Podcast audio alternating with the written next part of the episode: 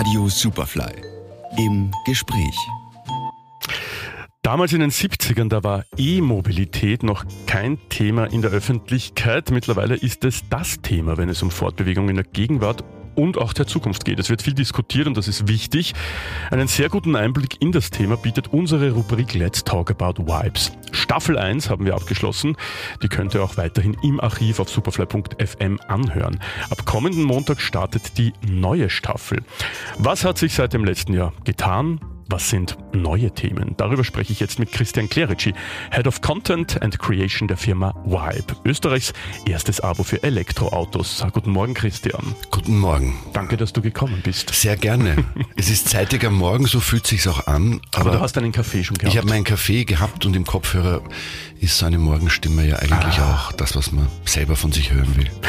Christian, du bist ja bekennender Autofan, aber im Gegensatz zu manch anderen Autofans, die man vielleicht in der Öffentlichkeit auch kennt, geht es dir nicht darum, an etwas hängen zu bleiben, sondern es geht dir um Fortschritt und Zukunft. Oder man kommt um das Thema E-Mobilität nicht herum, auch als Autofan. Nein, überhaupt nicht. Also es ist sicher das zeitgemäßeste ähm, die zeitgemäßeste Technologie, um sich in die Zukunft zu bewegen. Es gibt manche, die sagen, es ist eine Brückentechnologie, da gibt es natürlich noch andere Möglichkeiten. Es wird nicht damit getan sein, jeden Verbrenner durch ein Elektroauto zu ersetzen. Also der Wandel und das Umdenken, das wir in der Mobilität in der Gesellschaft haben, ist schon ein größeres Bild als einfach nur Autofahren. Aber ja, ich meine, Elektromobilität boomt. Ähm, wir können ein Lied davon singen, zum Glück. Und ähm, es hat äh, nichts von seiner Faszination verloren. Also ich sage immer noch als jemand, der den Gasfuß trainiert hat ein ganzes Leben, aufs Elektropedal zu steigen, ähm, hat was unglaublich Demokratisches. Du kriegst für relativ schlankes Geld Fahrleistungen wie in einem Supersportwagen. Es ist, muss man auch sagen, ein sehr polarisierendes, ein oft sehr emotional geführtes ja. Thema, wenn es um E-Mobilität geht.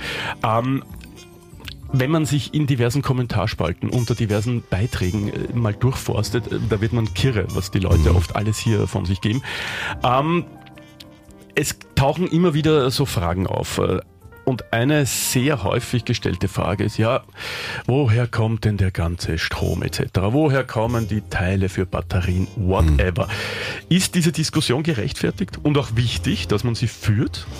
Ich glaube, dass jede Diskussion, die man auf Augenhöhe führt, gerechtfertigt ist, genauso wie man jede Unsicherheit oder jede Angst ähm, eines Menschen ähm, ernst nehmen muss, wenn sich was verändert, wenn sich was äh, verwandelt.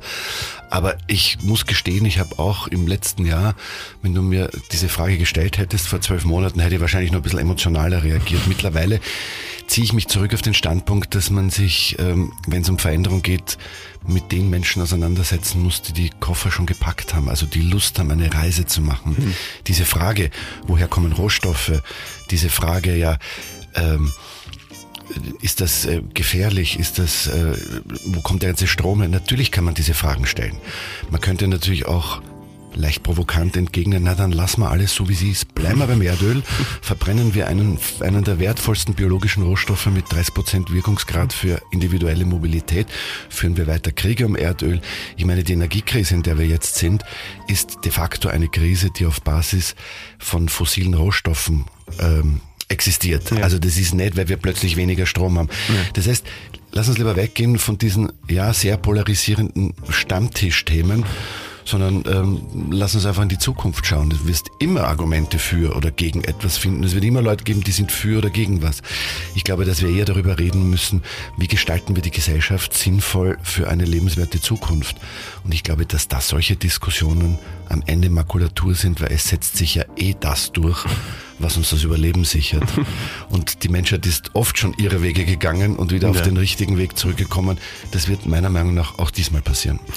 Staffel 1, um hier in einem Serienmodus zu bleiben, haben wir abgeschlossen. Letztes Jahr im August. Ähm, wie gesagt, es ist jetzt über ein Jahr vergangen. Ähm, Staffel 2 äh, von Let's Talk About Vibes startet am Montag. Was hat sich denn seither so getan alles? Vielleicht auch äh, auf dem E-Mobilitätsmarkt, weil es ist tatsächlich etwas, wo, wenn man ein eine Woche nicht äh, darüber gelesen hat, hat sich schon wieder was komplett Neues entwickelt. Also man kann, ich habe jetzt die Zahlen von damals nicht im Kopf, aber Fakt ist, dass wir jetzt mittlerweile über 100.000 ähm, rein elektrische Fahrzeuge in Österreich zugelassen haben. Das ist wow. eine extrem steile Kurve. Ja. Wir bei Wipe haben unseren tausendsten Vertrag gefeiert. Also 1000 dieser Autos äh, haben wir auf die Straße gebracht. Das ist natürlich eine Riesenveränderung, weil unser Unternehmen gewachsen ist. Und natürlich ist auch die Kommunikation rund um dieses Thema ähm, gewachsen und hat sich verändert. Und die aktuelle Staffel von Let's Talk About Vibes zeigt, dass wir damals vor einem Jahr vielleicht noch viel mehr Visionäre im Kopf porträtiert haben, mit Menschen gesprochen haben, die in erster Linie das große Bild gesehen haben. Diesmal habe ich sehr viel mit Menschen gesprochen, die es auf die Straße bringen, deren Alltagsthema Elektromobilität, Wandel und Transformation ist. Und das im Speziellen im Tourismus, weil ähm, in dieser Staffel Let's Talk About Vibes ähm, fahre ich teilweise in ganz Österreich herum mhm.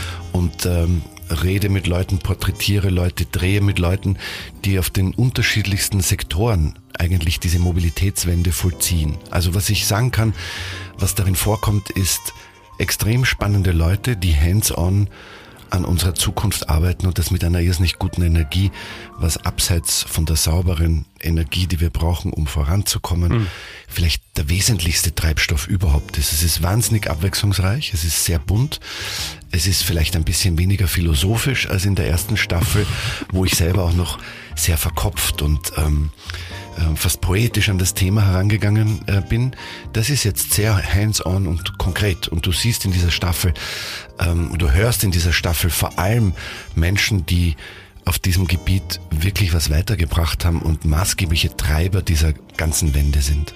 Wir sprechen ja immer davon, dass E-Mobilität irgendwann die klassischen Verbrenner komplett verdrängt haben wird. Und weil wir mit dem Thema natürlich auch kritischer umgehen wollen, ich spreche hier auch das Thema Verkehr generell an.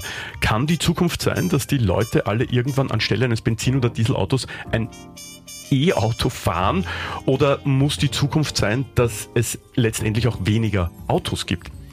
Sagen wir so, die, die Zukunft der individuellen Mobilität wird sich sicher verändern und ganz sicher nicht der Gestalt, dass jeder Verbrenner durch ein Elektroauto ersetzt wird. Das ist energetisch sinnlos, es ist gesellschaftlich sinnlos und es wird auch technologisch nicht notwendig sein. Also ich denke, dass die Urbanisierung, dass, äh, die Tatsache, dass Menschen immer mehr in Städte ziehen, in Ballungsräumen leben, ähm, viel individuelle Mobilität obsolet machen wird. Wien beispielsweise einer der Städte, die am besten ausgebaut ist mit ähm, öffentlichem Verkehr. Du weißt ja selber, wenn du in Wien lebst, du brauchst kein Auto in Wien, außer du musst in irgendwelche kruden, peripheren Bezirke, die ich damit nicht herabwürdigen will, aber die einfach so auf der Rätselrallye noch ein bisschen nach Anschluss suchen im öffentlichen Verkehr. In einem Gewerbepark zum in Beispiel. In einem Gewerbepark äh, in Leasing beispielsweise. Also da kann, das ist schon ein bisschen eine Herausforderung, wenn man will. Ja. Aber auch das geht natürlich öffentlich.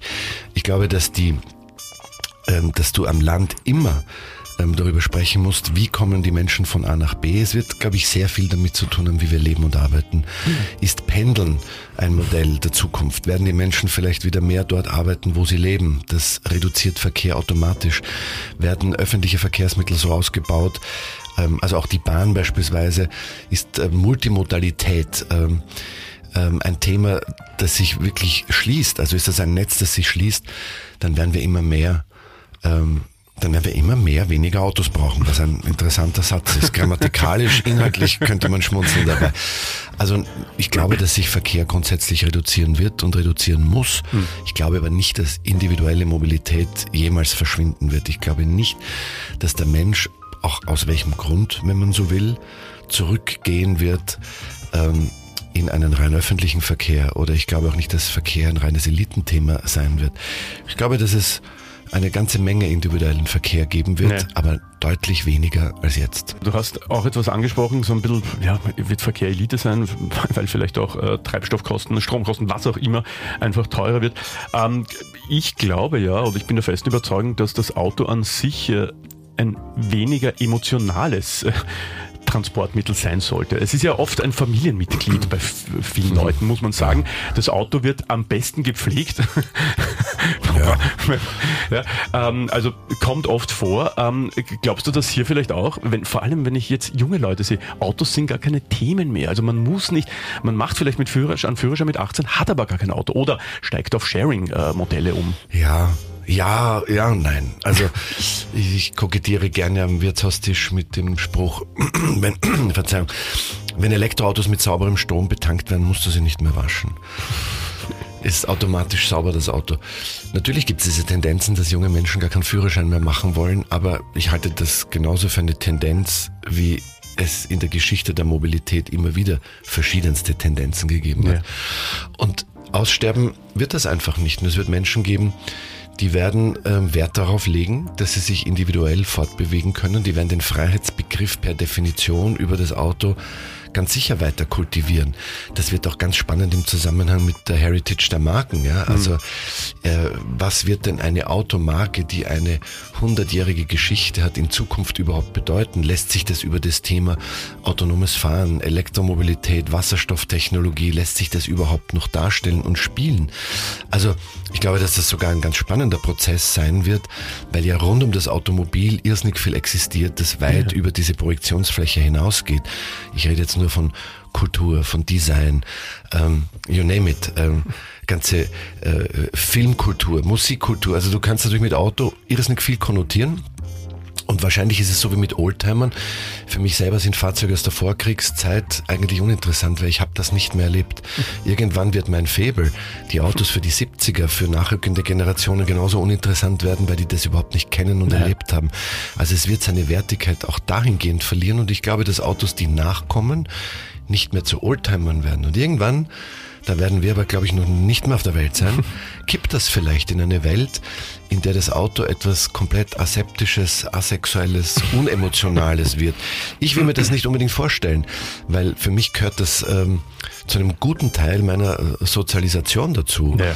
Und deshalb kann ich auch emotional und ähm, begeistert darüber sprechen. Und ich finde, solange du Begeisterung für etwas hast, bist du ja nicht unzugänglich für Veränderung und sagst, ich beharre darauf auf Biegen und Brechen.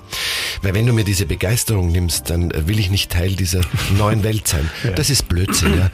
Aber ich glaube, dass das Lusterlebnis Auto ein, immer einen Stellenwert haben wird. Und wenn du es vielleicht vergleichst mit Lusterlebnis persönliche individuelle Freiheit, das werden so manche, die keinen Führerschein machen, vielleicht doch wieder für sich entdecken, weil Sharing als Wirtschaftsmodell funktioniert nicht besonders gut und es wird vermutlich irgendwann an sein Ende kommen, weil du weißt, wir leben in einer Welt, wenn kein Geld mit etwas verdient wird, zumindest solange unsere Systeme so halten, wie sie jetzt sind, ähm, dann werden die Dinge auch verschwinden und Sharing hat sich jetzt nicht unbedingt äh, als der Burner erwiesen. Ähm, die Leute gehen mit Sharing-Fahrzeugen irrsinnig unangenehm um. Mhm. Die Leute können nichts drin liegen lassen. Der eine hat andere Essgewohnheiten als der nächste, der das Auto. Also es gibt hunderttausend, weißt du, kein Kindersitz. Es gibt ganz viele Argumente, die Sharing im großen Bild eher unattraktiv machen. Das funktioniert regional bei bestimmten Projekten. Aber ich denke, dass sich durch diese Mobilitätswende und auch die Technologiewende dass sich eigentlich nur unser Spektrum vergrößert. Du kannst einfach anders entscheiden. Früher, wie du richtig sagst, war das ein Statussymbol, das hat dich vielleicht schon getrieben, weil die Eltern so gedacht haben. Nee. Das wird weniger und das ist natürlich auch richtig so, weil warum zum Geier sollte ein Auto ein Statussymbol sein?